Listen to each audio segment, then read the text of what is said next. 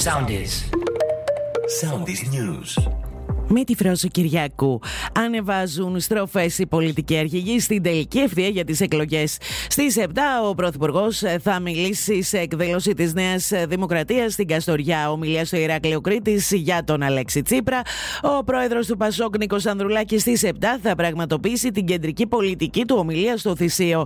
Στις 8 θα πραγματοποιηθεί και η κεντρική προεκλογική συγκέντρωση του Κομμουνιστικού Κόμματος στην πλατεία Συντάγματος. Ο Γιάννης Βαρουφάκης θα μιλήσει στις 8 στην Πάτρα.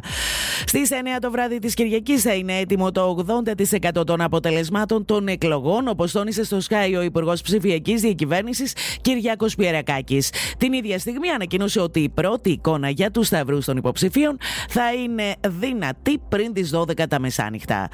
Κατόπιν οδηγιών του Νικουδέμια μεταβαίνει σήμερα στην Αλβανία ο Γενικός Γραμματέας του Υπουργείου Εξωτερικών προκειμένου να συναντηθεί με τον Δήμαρχο Χιμάρας Φρέντι Μπελέρη και τον Παντελή Κουκαβέση. Σύμφωνα με διπλωματικές πηγές, ο Γενικός Γραμματέας θα ενημερωθεί για την κατάσταση της υγείας τους και των συνθήκων κράτησής τους, ενώ σε συνεννόηση με την πρεσβεία της Ελλάδας στην Αλβανία θα εξεταστούν οι επόμενες ενέργειες χειρισμού της υπόθεσης. Ακολουθήστε μας στο Soundees, στο Spotify, στο Apple Podcasts και στο Google Podcasts.